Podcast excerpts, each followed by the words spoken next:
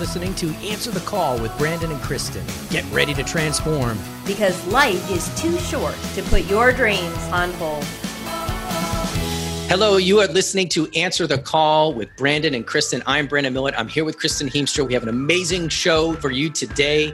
Kristen, tee it up. What are we doing? So, today, Brandon, we are talking to Stanley Krippner, who is one of the foremost experts on dreams. And Stanley has been in the dream business for about 60 years.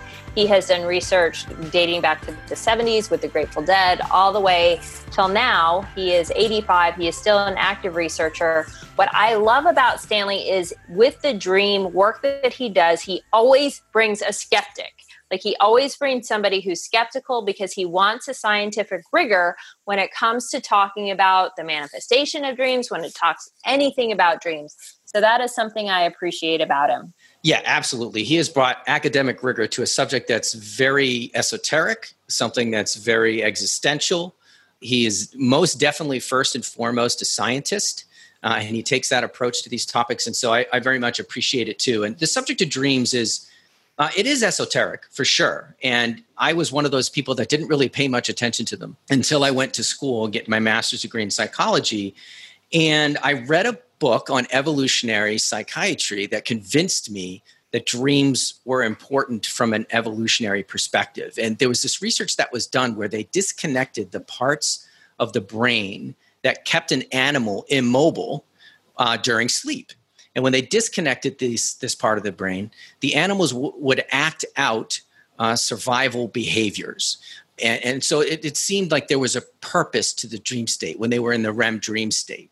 And you know, leaving aside for a moment the morality of whether this research should ever have been done, um, I think it did, in some measure, convince me that we ought to be looking at these uh, seriously. And, and you mentioned it. I mean, we couldn't have anybody better in the world to discuss the subject of dreams uh, than than Stanley Krippner. But what have dreams meant to you? I mean, how is your dream life? I guess I would ask. Well, I have a very rich dream life, but I want to go back to what you were saying about the animal because I have an animal, I'm, and I'm sure a lot of our listeners do as well. And you see your animal running, at least I do, you know, and sign, you know, and you're looking, I'm looking at my animal, it's an 11 year old lab, and I'm like, you have not had a bad life. There has been no point in your existence that I'm aware of where your life has actually been threatened. Um, you've had it pretty good, dog. So I'm really interested to know, you know, how, where the dog is pulling all these clearly survival mechanisms is going through. So my dream life is equally as vibrant, but fortunately, I'm not fighting for my life in dreams. And so that's the part that I appreciate but dreams, I think, are such an interesting part of how we process information, how we process the day. They come through in metaphors. Uh, I think was it Freud who was talking about the puns, how many puns come through in dreams with words. Uh, right. Right. And I think I shared in one of our previous episodes about uh, grilling and what that, you know, there was a situation I had and I was kind of instructed through a dream state to grill somebody and it showed up as an actual grill. So the puns are kind of a fun part of dreams. What about you? What's your dream state like, Brandon? No, it's the same. And I think what you're just pointing out is the fact that dreams have a survival uh, a survival purpose for humanity. It's just that our language is so much more complex than animals that these dream images come through to us very differently. For you, it's through it's through metaphor, it's through symbol. You know, you mentioned the grill for me, my dream life is super rich. Uh, I have really two kinds of dreams that I pay attention to. One are the the big dreams, and these happen infrequently. They're usually heavy in mythological language. I know that they're not from my consciousness because they're much smarter and funnier than I am. They use they use language that I could not even possibly use, and I wake up from them just with this inner intuition that something important just happened. And then the other kind of dream I have uh, sort of is more of a personal life situation dream where I am given a gift uh, in the form of instruction for what I should do in a certain situation. And so I work the dream images a little bit, figure out what it's trying to say. And importantly, and this is something Stanley will emphasize, I take action because dreams are compensatory. When whatever you're not doing enough of in your waking life, it'll reflect in your dreaming life. And so there is this balance, this feedback mechanism between your waking life and your sleeping life that's important to pay attention to. I believe. Oh, I love that. No, I, I, I love that. It's like you've got a team almost working to help you and kind of see where your blind spots are. I do want to bring up a quote. Uh, you know how I love my quotes. Uh, this one is from Joseph Campbell, who, as many of our listeners know, is is part of the inspiration for the show and the monomyth or the hero's journey. And I love the way he says this dream is personalized myth, myth is depersonalized dream. Both myth and dream are symbolic in the same general way of the dynamics of the psyche. But in the dream, the forms are quirked by the particular troubles of the dreamer. Whereas in the myth, the problem and solution shown are directly valid for all mankind. So you're dreaming your personal myth and getting answers to the, you know, to what you were just talking about, the questions you have, the things that you need to do, kind of dreaming your own myth. Absolutely. Yeah, it's it's so true and they do speak to you on an individual level. Right. And we talk about this we'll be talking about this in the interview where we talk about symbols and how each person has their own association with the symbols of a dream. And it's not necessarily that you can go to a dream symbol book and if I dream of a tiger, it's different than if you dream of a tiger. And so we get into I all of those. I still go to the symbol book. I just want to be clear though. I'm still Googling the hell out of that. Like, oh, what does because that it's mean? fun. What does it's that fun. mean? it's absolutely fun to do. And I'm sure that there are some maybe cultural universal symbols that speak to us but it is really as an is individual. water always the unconscious? I wonder if that is a universal symbol because so many different societies have water. I guess if you have a drought water wouldn't necessarily be the unconscious but i do think that would be one of the more universal for me it is. For me it is. In fact you know i had a, a very uh, vivid dream where i was walking along a beach and uh, lots of the people I could see in the in the in the on the beach were people that were known to me. I walked into the water. I saw some remnants of my life into the shallow parts of the water, and then there was this beautiful woman that was leading me into the depths of the ocean. And I submerged underneath the water, and that would be the metaphor for the collective unconscious, that mysterious mm-hmm. collective mm-hmm. intellect that we all have access to. And of course, the woman would represent my anima or my the, my inner female who was leading me to that place. So, I think Jung would say I mean, in fact, he called midlife the night sea journey. So he was very much into the idea ah, that water was the unconscious. So you were very prescient, prescient there. So I, I want to introduce the folks to, to Stanley Krippner because um, we're going to get I to teased. the interview portion yeah, now. No, I yeah, you teased. Him. You did, did tease him, which is awesome, though. I mean, it, yeah. he's a phenomenal human being in addition to being an academician and, and author. Um, Dr. Stanley Krippner, he's an author, he's a speaker, he's a professor of psychology. But what I love about Stanley is that he's managed to garner esteem from some very mainstream and large psychological institutions like the American Psychological Association. He specializes in dreams and hypnosis, trauma, paranormal phenomena. He's the former director of the Maimonides uh, Medical Dream Center Research Laboratory in Brooklyn, New York. He's a prolific author. He's got dozens upon dozens of books, including Dream Telepathy, Extraordinary Dreams and How to Work with Them, The Mythic Path, Personal Mythology, as well as over 1,000 academic articles. And today, Stanley's going to help us figure out how to tap into our dreams and fantasies and intuitions and to find purpose and meaning in our lives. And he's also going to tell a fascinating story about his dream work with the Grateful Dead. So that this is so up our alley, isn't it? It's absolutely it totally up our this is like one of my favorite shows because I just I love the topic. I love having an expert. It's like being able to go to Google and having just the perfect answer every time, which never happens. All right. Well, let's get to Dr. Stanley Krippner and our interview.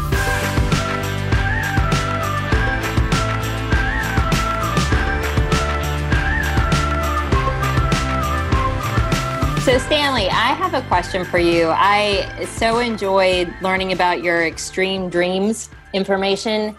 And my question is there are many different types of dreams. I would like for you to help me to connect with the dreams like Martin Luther King's I Have a Dream, where you feel like you're getting like almost a message from the soul uh, coming up.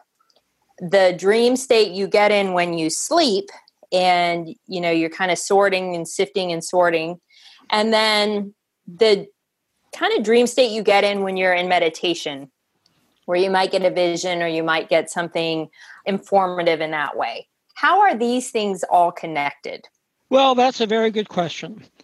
So I'm going to answer it from the perspective of what we call dream science, because dream science is an interdisciplinary field covering the neurosciences, psychology, anthropology, literature, etc. So, from the point of view of dream science, the proper definition of dreams, a dream is it's a series of images, usually accompanied by emotion, that occurs during sleep. Okay, during sleep. That's it. Mm-hmm. Now, some people, like Martin Luther King, use dream as a metaphor. I have a dream. Right. Yes, he's not having a nighttime dream. He has a vision, what he'd like to see happen in the future, what Freud would call a wish fulfillment dream. Other people during meditation have a series of images that are dream like, but you can't really call them dreams because they take place when a person is awake. So you use the word dream like. It's a dream like experience. Some mm-hmm. people have daydreams, and some of those daydreams are very vivid yep. and very emotional. Well, you can call those daydreams, but again, those do not qualify as nighttime dreams. So I think that the remarkable thing, of course, is that dreams are such a profound part of the human experience that people who speak English, at least, use the word dream in a variety of ways. Now, in Spanish, dream is sueño, and there is a very famous Spanish play, La vida es un sueño, life is a dream. And it's very apt metaphor because the play shows the ups and the downs of life, the uh-huh. triumphs and the tragedies. So that is a very, very appropriate title. And then there was a popular song decades ago, Dream a Little, Dream Along with Me. Yep. And this was romantic. Again, mm-hmm. a couple uh, trying to dream about their future together. So, dream has been used in various ways. Stanley, uh, one of the things about dreaming is that it is such a universal experience. We all dream, whether we're able to remember our dreams or not. And you know, one of the things that I think people need to first embrace is the idea that dreams are important. They're not just an amalgam of these ridiculous images; that there's actually a purpose behind it. So, why do you believe we dream? What purpose does it serve? Our evolution or just our society that we dream? Yes. I would say that there, in the field of dream science, there are three different points of view. The first point of view is that dreams are really not worth remembering. Many dreams are like clean the garbage out of our system and they try to prune our memories, saving the good memories that are useful, getting rid of the memories that are not. And some very prominent people have taken this point of view. Now, there's another group of people that, oh no, dreams are worth remembering. You can work with them, you can learn things from them, but they're not really important for human survival. They're sort of a epiphenomena, something that was sort of a sidetrack of evolution and yes, they're interesting. And again, you can work with them psychotherapeutically. They have meaning, but they're not really a necessary part of the human condition. Now, the third group, which of course I happen to belong to, is that yes, you can work with dreams for creative purposes, for therapeutic purposes, for self development purposes, for research purposes. But the dream report is something that has enough clues in it to indicate it probably was an adaptive human trait and that people who did not dream or did not dream enough didn't survive very long. And I think now we have some evidence. When you look at the whole sleep cycle, you find out that non dream sleep is where we process our long term memories. REM sleep, rapid eye movement sleep, is where we process short term memories, memories of the day or the past few days. And I think that this indicates that rapid eye movement sleep, where most dreams occur, did have a evolutionary function. And they are part of what's hired in to help us to survive and survive well. I think that to take off from there, I would say that the memory function of both sleep and dreams is especially important. And of course, we sleep for many, many reasons, restorative reasons among them. But when dreams come into the picture, they must handle the daily experiences in some way or another. And here's how they do that They sort the memories, and again, I think everybody, all three camps agree on this. They sort the memories and they discard the ones that aren't too useful. They save the ones that are useful. But there's an interesting thing. So many dreams are useful, so many memories are useful, the dreams have to use it up as shorthand. And so this is where symbols and metaphors come into the picture. They mm-hmm. condense experiences and they can take a lot of memories and put them into a neat little package and saving untold hours of time. You don't remember and discuss, discuss and download every single memory. No, that would take too much time. Dreams are very efficient. They have a type of shorthand that, help, that helps us do it. But remember that dreams also have to download emotions. If people are very excited and worked up and traumatized during the day, one of the functions of dreams is through frightening dreams, nightmares, and the like, process those emotions, get them out of the system. If somebody is too traumatized, if they have post traumatic stress disorder, then dreams cannot serve that function. They keep trying to get it out of the system. They keep trying to putting it in metaphors and symbols, but they can't. It's the same traumatizing experience over and over again. And this is why PTSD people have nightmares and can't get a good night's sleep. But back to the majority of people, yes, dreams can be very unpleasant, but we shouldn't take that personally. Dreams are just doing their duty. Now, dreams also help us on our behalf. They help us problem solve. I had just a very serious problem a few days ago. I woke up in the middle of the night and I had the answer. I had dreamed about it without even asking the dreams to work for me. The dreams just did that as part of their ordinary functioning. Dreams also help us plan for the future, rehearse for the future, and find ways to avoid threat, to avoid stress that has sort of preventive function. Hmm. And I think there's fairly good research evidence backing each one of those claims of mine in terms of the functions of dreams. Mm-hmm. Now, of course, we have exceptional dreams that are very, very rare that probably fall into one of these other functions, but won't remember them for that. And these are the highly spiritual dreams where people have what we call a numinous dream, where they dream about Buddha or Jesus Christ or Mother Mary or some spiritual figure, and they get some sort of consolation or advice. But also, many people have dreams about departed relatives, departed loved ones. Well, who knows if they are the spirits of the loved ones or not? But the whole point is these can be very consoling, and sometimes they get very, very good advice from those departed loved ones. Absolutely. So, yeah, so these unusual dreams are rare, but they even they seem to serve a function. Okay, so I have so many questions, but I'm just going to start with this one. I use a website called Dream Moods when I'm trying to understand how to interpret the metaphor that I've been given for the dream but I'm not sure that that is the best route to take uh, because I also suspect that each person's language or dictionary is reflective of their individual experience.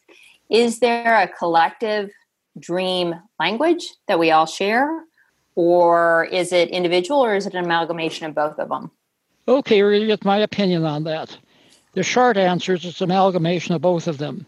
But back in tribal days, a culture would have dreams, and the symbols and the metaphors would be the same for everybody in the culture because they had a shared mythology. Right. Nowadays, there is so much input, people have exposure to so many points of view, so many images on television and magazines and the movies, on the internet, that each person really has his or her own set of metaphors and symbols that have specific meanings. Now, having said that, I think there is evidence for what Carl Jung called a collective unconscious. Mm-hmm. And there are images in those collective unconscious memories that go back millennia that are fairly common across cultures, like the Earth Mother of the Earth Father, for example, like the magical child, like the trickster, etc power animals, etc. Well, these are what are called archetypes. But again, right. Carl Jung stressed this, and many people forget this. He said the archetypes are expressed within the structure of the individual's culture and belief system. Okay. So even archetypes don't have a universal meaning. Mm-hmm. Even these archetypes, which are common across cultures, once right. you start working with them, you have to work with them within the structure of your own culture and your own experience. That makes sense. Mm-hmm. Like a dragon, for instance, like a dragon out of the Eastern mythology might be a powerful, positive thing, and out of Western, it can be Game of Thrones ish. So, absolutely. Yeah, Eastern and Western concepts of the dragon, which is an archetypal figure, were quite different. You're right. Yeah. So, Stanley, you mentioned Carl Jung, and one of the things that I believe Carl Jung said is that the most important question we can ask of ourselves is by what myth am I living? And we are a show about calling, right? We're a show, this is called Answer the Call because we want people to find their purpose in life. And how can dreams help people accomplish that task? How can dreams help people find their purpose, find their myth? Uh, yes, I will tell your readers that David Feinstein and I wrote an entire workbook on the topic called Personal Mythology, available on Amazon.com. This is a 12 week course on how to construct your own mythology and dreams play a very important part in that. Now, to give you a brief example, first of all, I really need to define myth from a psychological point of view. In common usage, a myth is a superstition. It's something that is not useful, it's false, it's outdated. No, the anthropological and psychological point of view on myth is a little different. A myth is a statement or a story about vital existential human concerns and it has behavioral consequences. So we look at myth as a story, the story by which we make our decisions and run our lives. It might be a valuable story, it might be a flawed story, but yes, we, whether we know it or not, have an internal mythological structure that helps us to make decisions. And sometimes that myth is inconsistent we behave a different way with family than we do with strangers or friends or business associates. But the myth, if we plummet to the depth, will help us to bring some consistency to our life. And I would say that, for example, I'm going to give you an example on how you can use your dreams to discover your personal myth. And this is for your listeners.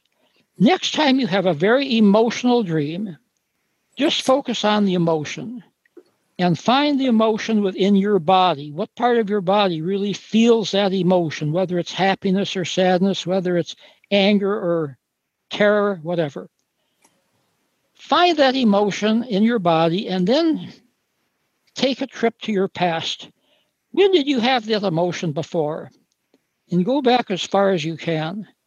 What experience can you remember very, very vivid experience where you had that feeling of joy or anger or terror or whatever. Once you have identified such an experience in your life, you ask yourself to remember every single detail you can without exaggerating, without getting into the false memories. What are you sure that you remember about that experience? And then you ask yourself, what effect did that experience and experiences like it have on my life? And the answer to that is going to be part of your personal myth. Somebody might say, Oh, after I got that praise from my parents, I knew that my parents loved me and that I was a valuable person and that I could do great things in the world. Okay, that became a personal myth. Or the person might say, Well, my parents were always saying I'd never amount to anything, I could never do anything as well as my sister, and that I was really not not much good. All right. How did that have an effect on your life? I think the feeling is obvious. Maybe the person outgrew that, but for a period of time, that was their personal myth. All right, then you take that statement that you came upon back to the dream. Nine chances out of 10, the dream will reflect that personal myth. The dream will either reinforce it and say, yes, you've got to keep that personal myth, or the dream will cast questions about it. That myth isn't serving you too well anymore. This is where it's going to lead you. It's going to lead you into negative consequences. You better change it. or the dream might actually show you how to change it. That's unpredictable. But because dreams process emotions and keep processing them throughout our lives, it's very likely that the emotion in the dream is trying in some way to not only download what's happened during the day, but maybe to, shall we say, knit up some uh, ragged edges of the past. So that's my quick answer to your question. This gives an exercise for your listeners to try out on their own. Okay, so I want to take that even one step further. Can you ask before you go to sleep? Can you ask your collective conscious, your unconscious, are there differences between the two to help you pull in this data? Well, this is called dream incubation. Yes, you can do this. And you have to have a very, very specific question in mind. And the way to do this is to do some self suggestion. Say that you're in school and you have an assignment to write an essay and you can't imagine what you're going to write the essay about. So you say, Tonight, when I go to sleep, I'm going to have a dream that will help me to write my essay. Okay, you say that over and over again, but you have to add something. I'm going to have a dream about my essay and I'll remember it when I wake up. so you have to tell yourself to remember, yes. huh? That was my next question. and then you have tape recorder or iPhone or pencil and paper by your bedside. If you do remember the dream when you wake up, record it some way or another. Many people think, oh, that dream was so vivid, I can't possibly forget that. They go to sleep. The next morning, they wake up. They can't remember the dream. Yeah. I've been there, done that. Yeah, me too. It's best to do it in the moment if you can, even if you have to try to get yourself back to sleep. Stanley, I remember one, I, I, saw an interview recently with you, and you said something that I found funny, and I also wanted to explore it a little bit to find out what you what you meant by it. But you said that uh, dreams can sometimes make fun of us for going down the wrong track. So, what kind of a dream might that be? And how do you take those messages and maybe get back on the right track? You know, there's a there's a lot of theories about dreams, but the most recent one by Kelly Bulkeley, published in the journal Dreaming, which is the official journal of the International Association for the Study of Dreams, IASD, and I'll urge your listeners to look up their website and consider joining. Kelly Bulkeley thinks the main function of dreams is play, that all of these functions that I've already mentioned are an example of the brain playing with itself. The metaphors and symbols, yes, that's all done in the sense of play. They serve a purpose, but that's fun. Uh, fun to create these metaphors. Creative dreams are fun. It's the mind and brain enjoying themselves. Freud was onto this when he talked about the use of puns in dreams. We have a lot of dreams which are word plays. So I would say he was the first that introduced the notion of dreams as play, at least to some extent. And now Kelly Bulkeley has taken all sorts of psychophysiological material and has shown how thinking of dreams as play really explains and becomes a unifying force for a lot of what we know about dreams. So, having said that, that's a long answer to your question, but that educates your listeners because they now know the latest theory on, on dream. well, and that's a nice theory, but there are some dreams in which playing is not on the table. I mean, I, I'm sure everybody's had dreams in which you cannot wait to get out of the dream, or the dream. I've had dreams which are just monotonous, they just kind of go on and on. And then somewhere I'm, you know, you have, at least I do, every emotion imaginable from scared to terrified to elated. Um, sometimes I feel like there's a void of a presence there, just various things. So I like the idea of play, but I'm having a hard time connecting it with with some of the dreams that I've had. Okay, let me help you out. Let's take Thank the you. dream that's monotonous, coming over and over again. The dream is playing because it's repeating something that you really need to know. And it's monotonous because it's sort of saying, if you don't catch it the first time, catch it the second time. I'm going to repeat it five or six times so you're sure to remember and take action on it. So that's play. Okay. Yeah, take the very terrifying dreams. Well, when the dream plays, sometimes it doesn't have to play with something happy, it can play with something sad. Creative people create tragedies as well as comedies. And so that theatrical aspect of dreams, giving you a tragic or sad or frightening dream, is a way of playing you out of that emotional hang up so that you feel better the next morning. Mm. Interesting. There's it a- is interesting because I don't wake up feeling like I've played it out. Like I wake up still in that state. If but- you wake up still in that state, you're in what we call the hypnopompic state. And that means the dream really wasn't quite over. Mm-hmm. That maybe for physiological reasons you woke up a little too soon. Well, that can't yes, be helped. That could very well be. and that's and then it'll repeat itself again until you right. finish. you have to let it finish talking. Uh, Stanley, I'm fascinated by another type of creative dream. You mentioned creative dreams and play, but there's also the kind of creative dream where you're given an inspiration. This has happened to me where I've been sort of, I don't know, gifted with some sort of a creative product or project that I need to be engaged in. Can you talk a little bit about that process and maybe some examples of other famous people that have had that type of inspiration?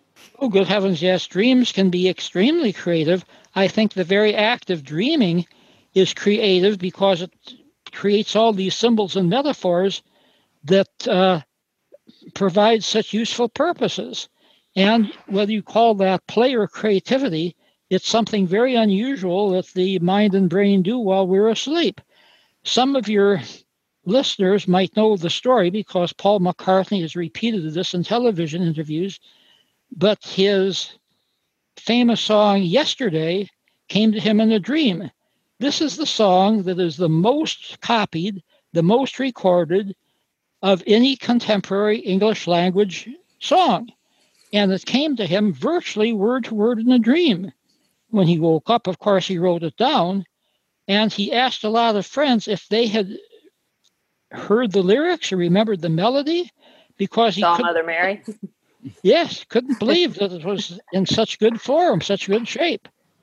Well, and then you have the famous dream of Robert Louis Stevenson, who actually was in control of his dreams, what we call lucid dreams. You realize that the dreaming when the dream is going on. And he got his dream brownies to work in terms of creating short stories and novellas, the most famous being Dr. Jekyll and Mr. Hyde. He had three dreams, and of course, he dreamed that he was the Dr. Jekyll, Mr. Hyde character. And going through all of these changes, drinking the mind changing potion, and he was so eager to write it down, he said, The brownies have done their work for me again. But then you have very different dreams. Frederick Banting discovered insulin as a result of the dream. Otto Loewi won the Nobel Prize for discovering the way that nerve cells make connections in the brain during a dream. The, the list goes on and on. Uh, popular songs, um, novels, film scripts, uh, chemistry, uh, physics discoveries, any of these can take place in a dream. I think Einstein talked about thought experiments, which really were, I think, day, daydream experiences where he would allow himself to fantasize. So there is sort of that relationship between maybe waking fantasies and creative dreams as well.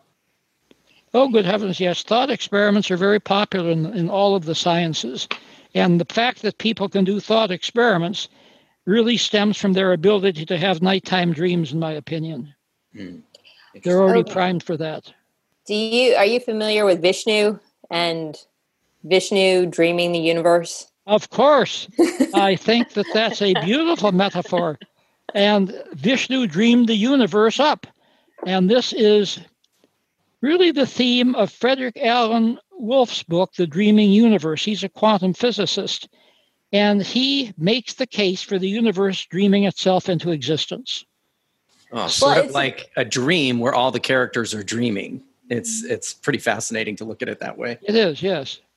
But also is a little matrixy. But anyway, it, it but it's also kind of fun because one of the things that I follow is a different thing called law of attraction, and kind of the idea is that the universe is constantly expanding, and you're constantly bringing in things that are in vibrational alignment to you. And in some ways, that's still aligned with the dream state in that you're you're conscious your unconsciousness is working on that expansion at all times. So in a sense you are kind of dreaming the universe. Absolutely. That's very, very well put. It's almost like in chaos theory, there's a chaotic attractor that pulls things to it and that brings order out of chaos. And chaos theory was originally applied to very small microscopic elements, but now it's been brought into the areas of psychology and psychotherapy, and again, how a person's personal mythology can attract things to it and flesh out the mythology and create order out of a chaotic life. Oh, that is so cool. Yeah. Well, you know, you mentioned also the the the idea of big dreams versus small dreams. I remember I had a dream uh, from which I awoke and I said to myself, this may be the most important dream of my life. And I think when I have those kinds of dreams, it's usually because the dream is smarter than I am, or it's wittier than I am, or it uses a language that I could never conceive of. Um, can you talk a little bit about the difference between, say, a big dream and a small dream? Once again, Kelly Bulkeley has written a marvelous book called Big Dreams. And I'll have your listeners go to Amazon.com and look up his name because he's one of the best writers on dreams alive today and has written so wisely, especially about uh, spiritual dreams. But anyway, back back to your question. Yes, a big dream addresses key elements of our personal mythology. So that would be my definition of a big dream. And the way it does that is a lot of emotion, a lot of imagery, usually a lot of color, and a lot of second thoughts when one wakes up. I have mm-hmm. just had the most important dream in my life. I've had a dream that's going to change everything. I've had a dream that gives an answer to the question. A person realizes that the dream was important, important, and if they're wise, they will try to learn something by it, write it down, and put it to use. And then there's those moments. I just had a dream, I think it was this morning, which is kind of funny, in which I just finished a big project that I'd struggled with for many years, to be blunt about it, a long, long time. And in the dream, I walked in, I saw this woman, this white woman, she was all white hair, clothing, everything, walk into my office. And I walked into my office and she had set up shop. She had uh, my aunt's blow up mattress. She was sleeping in my office and she had a partner with her that was from the circus. He was like 12 feet tall, so he couldn't really fit in the office. And I looked at her and I said, It's time for you to leave. Hmm. And he goes, Yeah, it is time for her to leave. Mm-hmm. And it was kind of fun because it was almost like a letting go of or a clearing out of that energy, which had also that was the metaphor but in reality i had finished something that had just felt like it was almost taxing to complete and something I, yet i really wanted to even though it was taxing so i felt like i was letting go of energy that was no longer serving me Oh, that's a very good example. Of course, you're right. Letting go of an energy that's no longer serving you. Exactly. A revision of your personal mythology. Sure. Yep. Now, you've um, and, and by the way, back to the, the concept of the big dream versus small dream. When I had my big dream, the reason why I felt like it was a big dream because it had mythological characters in it. It had dragons. It involved my mother and my father. In fact, I, I told this. Check the list. I told this dream in a psychology class, and the professor said, I have some Freudians who would pay to analyze you. Uh, so if you have any Freudian friends, I could use the cash. But I think those mythological um, those mythological symbols, I think, really are a good trigger to me when it's a, a big dream. Now, this morning, and before I went to bed, I knew we were going to talk to you today. And I, I, asked for some help on an issue. And uh, I, you know, I have a daughter who's going through trouble at school. There are two sides to the story. And this morning, I woke up in sort of that twilight phase, uh, and the and the term Occam's razor came to me. Now, I don't even know what Occam's razor is, but I did Google it, and it is the absolute perfect metaphor or, or, or it's the perfect word to describe what's happening in my current situation. And it did give me some insight. That's more, a little bit less mythological, still important. But that's remarkable because once you know what Occam's razor is, that can be a very important part of your personal mythology. And for your listeners, let me just say Occam's razor slices things down so you have the simplest explanation for a puzzle. Yes, and and that can be very very useful in one's personal life. Absolutely. You probably heard Occam's razor or read about it someplace and forgot it, but it came to your rescue. Uh, it absolutely did because we have two sides to this situation, and one of the things with Occam's razor is the the side that requires the most assumptions is probably the side that's furthest from the truth, and so this really puts me in a good situation when I go to the school to to exactly. address this. Yeah, absolutely. Can you talk about that twilight phase, incidentally? Because there is this place where you're not quite dreaming, but you're not quite awake. And I find I get so much rich material from that. How does how is that separate from dreaming? Like how separated are you from the unconscious and collective unconscious at that point? Yes, well, first of all, remember that nature doesn't make the same divisions that humans do. And so in nature everything is all one and they would and nature would probably laugh at us for making divisions between non-dreaming sleep dreaming sleep and the twilight stages. But we have to do that to get on with our lives. When you wake up in the morning you often have what is called a hypnopompic state because it's in between dreams and waking. Now if some of your listeners and viewers have never had that experience don't feel badly. Some people have it some people don't but for those people who do have it, this can be a period of very, very rich imagery and even insights. Same thing when you're going to sleep at night. Sometimes people hover between wakefulness and sleep. Now you look at their EEGs and you have a lot of slow wave sleep, even theta waves, which is unusual at that time of the night that you should have slow brain waves. But there is a physiological marker. Of course, I'm sure that all of your listeners will know the Frankenstein movies and the original book by Mary Shelley. Well, Mary Shelley was on vacation with her husband, Percy Bysshe Shelley, the famous English poet, and they were the Lord Byron and his group in Italy. what a matchup! It was. It, there's been a whole movie about that week in Italy. It's many celebrated people. Count Caliberi was there. Anyway, it was raining in sunny Italy. They were so disappointed. And Lord Byron said, We're going to have a contest. We're, uh, we're going to gather tomorrow at dinner, and whoever can tell the most frightening ghost story will win the prize. And not a prize of cash, unfortunately, but sort of an honorary prize. Well, Mary Shelley went to bed, and before she fell asleep, she had hypnagogic imagery. And it was about this doctor who would go to a graveyard and would uh, wait until a body was buried and then dig it up and slice off the parts, sewing them together, create a human being, take it out on a mountaintop during a thunderstorm, and the lightning, voila, would bring it to life. And then would get into all sorts of mischief. When she published her book, she actually published a preface telling how the story had come. By the way, she did win the prize so that's a very famous hypnagogic uh, image. I love it. Yeah. Another one, uh, Frederick Kekulé, a German scientist, was by a fireplace and he was about to go to sleep and he began to have some hypnagogic images of a snake like image grabbing a tail in its teeth. Now, he'd been working on organic chemistry on how benzene is conceptualized. And he, well, this is a mistake we've been making. Benzene is a ring, it's carbon atoms making a ring of itself. Well, that discovery, which came in hypnagogic imagery, laid the whole basis for the future of organic chemistry. So when you say that you get rich material from these twilight states, yes, you certainly do. Okay, so what if you have that dream about the snake and you totally miss the fact that it's related to benzene?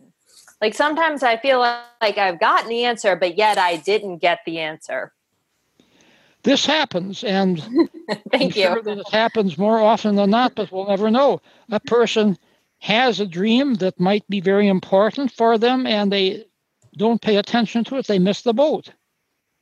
I'm sure this happens very often. Yeah, no, like I can pay attention to it. I can ruminate about it. I can ask questions about it. And sometimes I do feel like, like whatever I've seen held a key, but I just can't seem to access it.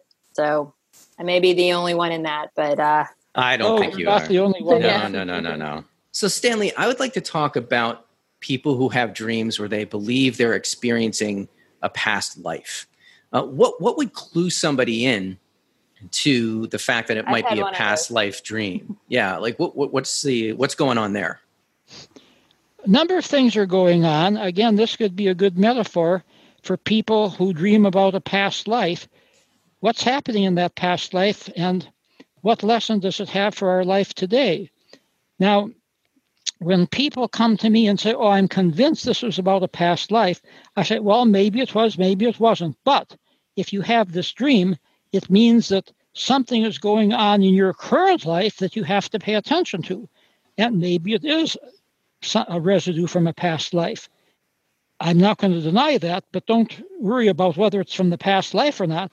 Focus on what it's telling you about your life today. Now, the only reason that you could really verify that it's from a past life is if you get enough details to go to the history books or go to the genealogical records and see if there actually was a person with that name doing the things that happened in that particular dream. So there is a way that you can check on the so called past life dreams. And once in a while, people seem to hit pay dirt. There's a whole series of experiments along those lines, mainly by Ian Stevenson of the University of Virginia and the people who followed after him. So I'm not saying that this is impossible, but the bottom line is how is it going to help our life today? Right. You've got to bring it into the present. Absolutely. Exactly. Mm-hmm. So bringing that up actually triggered something for me because is one where I felt like as I was in a past life, I was actually on a magic carpet uh, going through the halls of Nazi Germany. But what's interesting to me is I don't know any German. I'm not around German. But I felt like I, even though I couldn't understand, what I felt like was happening is that people were talking in fluent German all around me. And I've had that in other languages too, where I don't understand what's being said, but it feels like the language is organic like if I could understand it, it would mean something. Uh, do other people experience language challenges or even feel like they know a language in a dream? Well, yes, they do. And again, that could be evidence for a past life, the residue of a past life.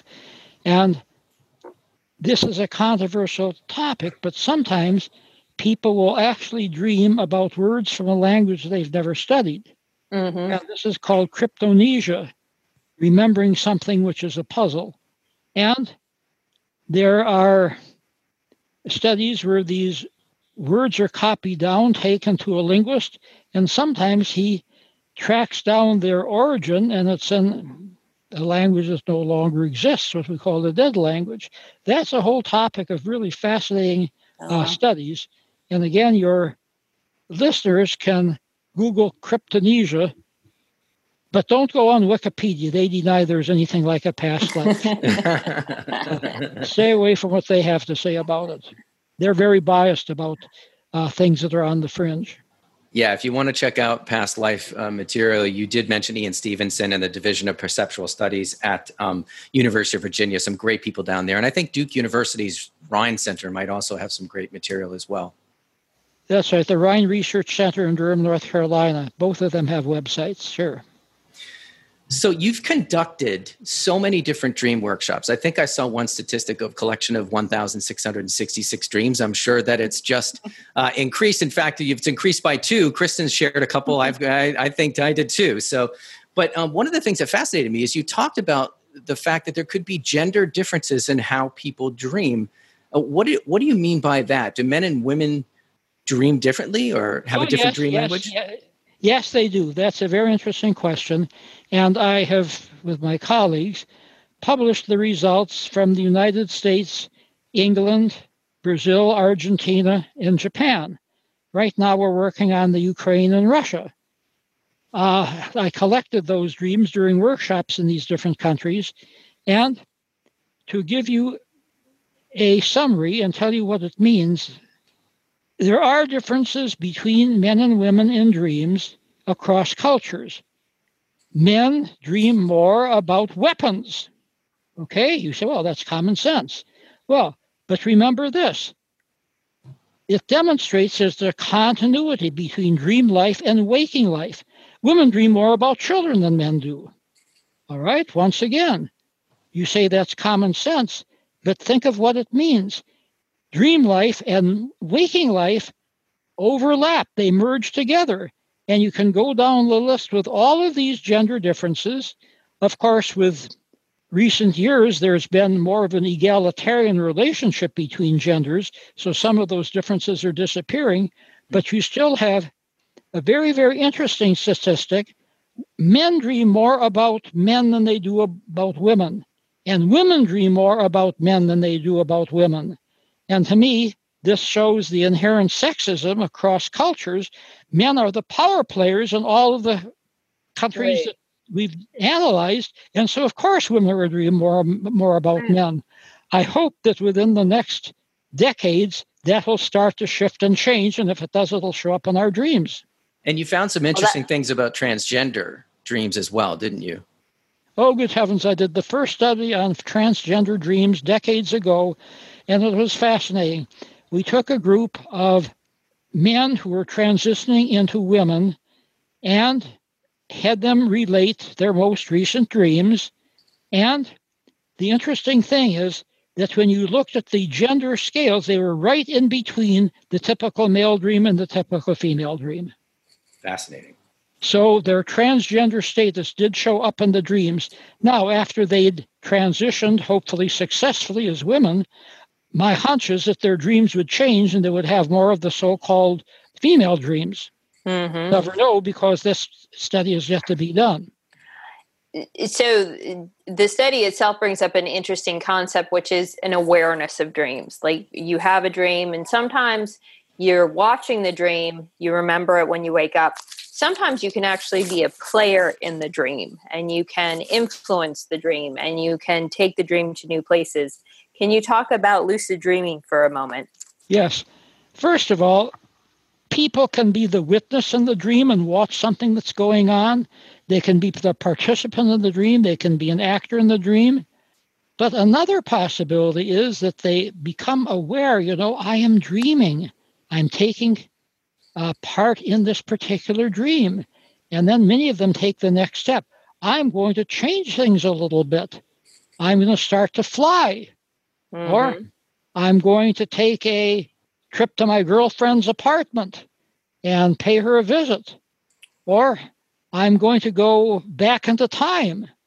Now, sometimes they're actually able to do this. Not always, but sometimes they can do it. Sometimes they just are aware that they're dreaming, and then shortly after that, they wake up. But believe it or not, there are now workshops going on in the United States where people are actually teaching members of the workshop how to become a better lucid dreamer. Robert Waggoner runs such a workshop, Elliot Gish runs such a workshop, and they're getting customers. So, this is a very unique perspective on dreams. And why would people want to become aware that they're dreaming?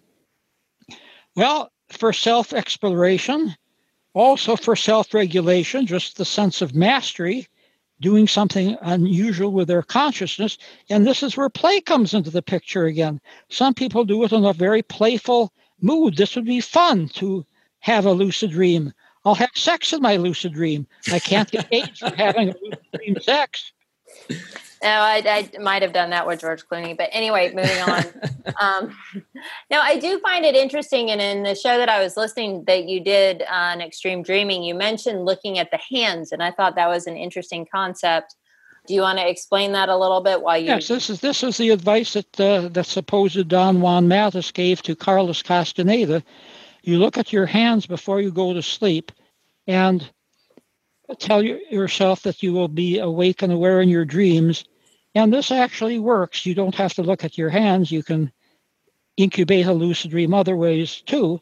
But it actually was good advice. It worked for me. It's worked for other people. And it worked for uh, Carlos Castaneda. That's one of many, many ways to have a lucid dream. One of my former students wrote her doctoral dissertation on having people incubate a dream about God. And sure enough, after getting lessons in lucid dreaming, they all had dreams about God. And the uh-huh. interesting thing, their image of God in the dream matched what they described God would be in the journal they wrote before they had their lucid dream. Some people thought that God was white light. Okay, they dreamed about white light. Some people thought that God was a wise woman. Fine, they dreamed about a wise woman. Some felt it was a burst of energy. So their concept of God was mirrored in their dream. And who's to say? Maybe they're all right. Maybe God takes several faces to different people. Why not? You know, I saw that same interview, Kristen, last night, and I forgot to look at my hands before I went to bed. I was so upset this morning. But uh, I have had a lucid dream, and I tell you, I remember it, it stuck with me. I was I was in a castle and I was I woke up and I was touching the wall and I could feel the moisture on the wall and that text that texture is still with me even to this day and I've tried to get back to it, but it's only happened two or three times. I've tried to get back to that place because it is playful and it is fun and I haven't been able to do it so that's why I was going to try that technique last night. But um, Stanley, you mentioned um, earlier we were talking about we have been talking a little bit about collective dreams and the idea that a, a dream is sort of a personal myth and the myth is a collective dream. Can you talk a little bit about the relationship between dreams and mythology? Well, sure. That I think stems from a previous discussion. Uh, many dreams do address issues in our own personal myth and our own personal mythology. And one way to understand dreams is to look at dreams as a mythic story, and I gave one exercise that people could do. Now, not all dreams are that profound, good heavens.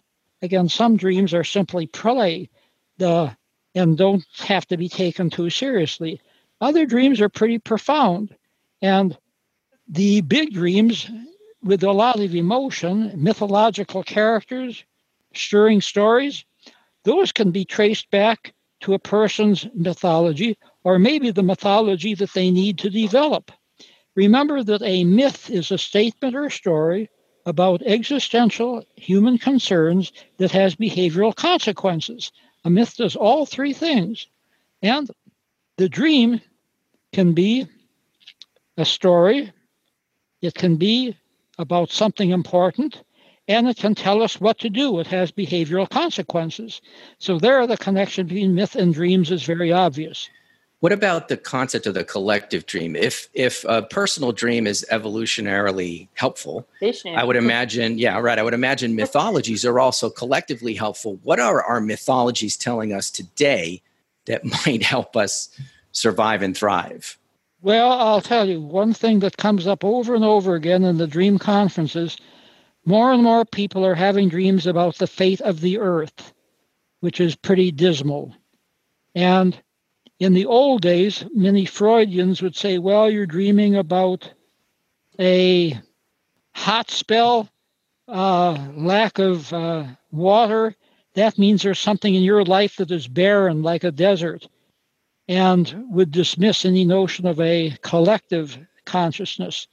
Nowadays, I think that uh, people are not that locked in to the old fashioned individualistic interpretations, yes, people can have dreams that other people are having, especially when something like the fate of the earth is at stake. And so I think the notion of collective dreams is more urgent now in terms of what's going on in our poor shattered, shattered world than ever was before. Of course, whole tribes back in the prehistoric times and maybe even in ancient times would have collective dreams and then the shaman or the uh, priest in the society would take those seriously and would address the issues that the people had, especially if they're related to the safety and security of the, of the community. Now there's a big earthwide community, and the fate of the earth is certainly at stake. And so, why not? People are having these collective dreams because of a concern, a collective concern it's so interesting to me the interpretation and you know it makes sense because the the fate of the earth is something that we hear about every day with climate change with you know all these things. Today i saw a thing where these poor walruses were dying because they haven't learned how to climb down rocks because they've always had ice to slide down into the ocean so they're falling to their death. It was just a devastating thing so, one of the things I'm interested in is uh, are you familiar with Joseph and the Technicolor Dream Coat? Or Absolutely, yes. Eh, beautiful eh, talk show. about that a bit. Yes. Joseph, as you remember, the biblical story, he was called upon to interpret the dream of Pharaoh. Yep. That there were the uh, he, well, Pharaoh dreamed that there were seven fat cattle and seven skinny cattle, and Joseph said, "Well, that means there'll be seven years of plenty, followed by seven years of famine. So you had better start stocking up grain in the warehouse." And sure enough, the Pharaoh did that, and his people in Egypt were the only ones that survived this regional famine. Everybody else starved, but his people had plenty because they had grain in the warehouse. And that, of course, gave Joseph a favored position in the uh, in the court. No, I was just going to say. So sometimes dreams deliver future answers as well. Like that just sounds to me like you know they're they're speaking to the collective unconscious, but also speaking to what is actually going to happen. Yes, you see, when I said that dreams help us plan for the future, dreams don't have the notion of the rigid dividing line between past, present, and the future that we do in our daily life. And so sometimes dreams do pull in something from the future that we really need to know. I have a colleague who had a dream about a bridge being washed away on a trip that he was going to take. And at first he decided he'd take another route. And then he decided, no, I want to find out if that dream is actually valid. So he and his wife took the trip. The bridge was washed out, and they were a day late for their appointment. So it verified his dream. It ruins his plans, but at least it satisfied his curiosity. So that is some somewhat is that called a precognitive dream? Is that similar yes, that's to what we call a precognitive dream. Now, you talked about the Rhine Research Center. They have a collection of several thousand dreams, many of them precognitive. And when somebody took action, in 80% of the cases, that disaster was averted. So that means to me that the future is not predestined, it's not locked in, that human intention can still make a little change or maybe a big change if they use precautions and take things seriously. The most dramatic one that I can think of off the top of my head that was written in was from a mother who had a baby, and it was a fairly poor family, and they all were in one room the father and mother in one bed, the baby in a crib. And the mother had a dream that the chandelier had dropped on the baby's bed, killing the baby at exactly two o'clock in the morning. So she got out of bed and took the baby into their own bed. And the husband, of course, oh, it's just a dream, just a dream. Believe it or not, exactly two o'clock in the morning, the chandelier fell on the baby's crib. Wow. Now, you can always say, well, the mother noticed the chandelier was sort of hanging by a thread. Yes, that's possible. It doesn't quite explain how the 2 a.m. was so accurate. Or you can say, well, the mother is just making it up and she sent in the dream to get a little uh, publicity for herself. Well, maybe so, but why would somebody go to all of that trouble yeah. if it were done just as a hoax? I mean, who would ever find out about that? So I'm prone to believe that that was an example of a precognitive dream, but one where a real disaster was averted by human will and human action. I think, Stanley, one of the things that people are seeing with you and, and something that's evident over your entire career is that you have brought this concept of serious academic rigor and approach to topics that are somewhat existential or esoteric. And it, has been fascinating to sort of follow your work. And I'm especially fascinated, and I would be remiss if I didn't ask you about uh, the work that you did with the Grateful Dead. Everyone's f- familiar with that band back in the 19 i guess 60s and 70s and specifically maybe even as it relates to either hypnosis or dream work yes indeed. For 10 years i was director of the dream laboratory at maimonides medical center in brooklyn new york. And i should say that we did experiments with not only precognitive dreams but telepathic dreams and just last year, an article came out in the International Journal of Dream Research. Over the span of 50 years, 50 bona fide experiments have been done with dreams and telepathy or clairvoyance or precognition. And half of them were done at Maimonides, the other half were done at other places. All of them were statistically significant, indicating we have a real phenomenon here. And the dreams that were done after Maimonides were about the same as the dreams done at Maimonides, which indicates they replicated our results.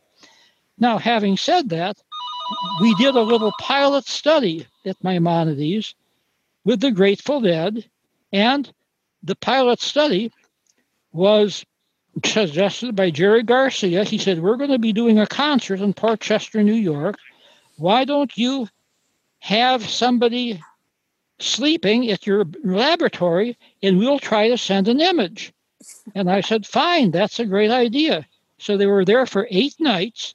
And on each of those eight nights, uh, I think it was eight nights, but whatever, we had a staff person in the booth with two slides. And at the last minute, he flipped a coin, and that determined what slide was put on the slide projector and projected as part of the light show. People in the Grateful Dead audience were told to try to send that message to Brooklyn and to the person who was dreaming in Brooklyn. And believe it or not, it worked out. I think that uh, we got maybe six hits out of the eight nights.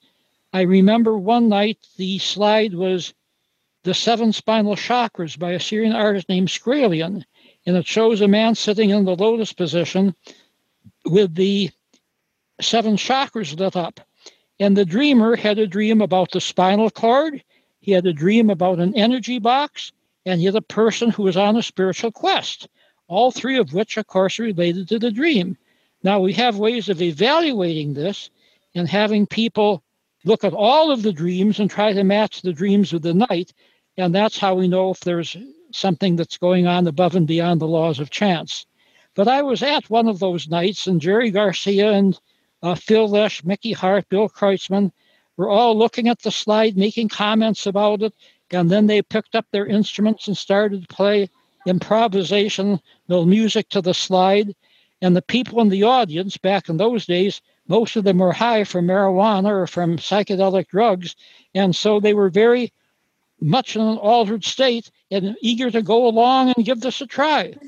so, yeah, so that experiment has been written up many, many places, even more than our more bona fide experiments with more nights and better controls. And so to this day, I am surprised to see people remember it. Every now and then, somebody will come up, oh, yes, I was in one of those audiences. I remember very well oh. that experiment. Oh, that is so fun. That is so, so fun. Oh my goodness. So I have a, a, question about a different dream I had. There's I have a place where I go, it's in the mountains and it just feels like the energy is different and the I don't know, everything feels a, a little bit different there. And I dreamt that I was talking to myself, but the self that came through was in like the year 7032. I was just coming off of the tennis courts in Russia. And it was just as clear as could be. That's where I was. And I was, I didn't give a message. I didn't do anything. I was just like, oh, yeah, it's a, yeah, I just wanted to tell you it's 7032. And it just, I don't know, because I don't think about a future. Like, it just was so random to me can you send yourself messages in dreams? Like you're talking about sending images between people. Can you send information to yourself? Yes, absolutely. Remember, the dream is very playful, and that's one way that the dream can have fun, having you send messages to yourself. Absolutely, you can do that. Again, those messages might be meaningful, they might have something mythological about them and something personal about them, but that's one of the many forms that dreams can take. And I, I love the fact that yes, dreams can be fun. I think what we're we're we've discussed this entire time is that they're also extremely useful and practical, and it's worth the attempt to learn how to work with them. And that brings me to my final question, which is basically where can people find your work? Where can people? I know you wrote the book Extraordinary Dreams. Uh, I'd like for people to be able to access your work. You've mentioned Amazon. They're not a sponsor. Maybe they will be after this show. But uh, where can people find out more about you and your work? Well, they can go to Amazon.com and buy the book Dream Telepathy, now out of print, but they have a few used copies, and that will tell them about the 10 years of work we did at Maimonides Medical Center. A more recent book, it's not all that recent, but it's still in print, is Extraordinary Dreams. And this is where my co authors and I discuss uh, lucid dreams, collective dreams, dreams about the future, dreams from loved ones who have passed on, all of the types of dreams we've been talking about today. And so those are the two easiest ways to access my work. But then, to tell you the truth, the best way would be to join the International Association for the Study of Dreams because then you have access to all of the articles that I have written for journal the journal Dreaming and also for the ISD newsletter. Not only me, but a couple of dozen other people who specialize in dreams, and that's a very good resource for learning more about dream science. So I'm always happy to put in the plug for IASD. They are meeting next week in the Netherlands. It's an international group. Next year, they'll be meeting at this time in Scottsdale, Arizona. And people who love dreams really need to become members of this very vital organization. So, anyway, back to your question. I think that if they are on academic.com, they can access all of my articles. Academia is a, a sort of a scholarly website, and you can join that at a low cost and get access to literally thousands of dreams on any topic that has been published in a scholarly journal. Wonderful resource. So, those are a number of ways. Well, Stanley, thank you so much for giving us an hour of your time. It oh, has oh, just been absolutely fascinating. Thank you. So, so nice we just touched the surface. We just scratched yeah. the surface with you. We're going to have to do more shows. We could do a whole season with Stanley Krippner. Right. we could. but thank you okay, so much, Stanley. So nice to be with you both. You have been listening to Answer the Call with Brandon and Kristen.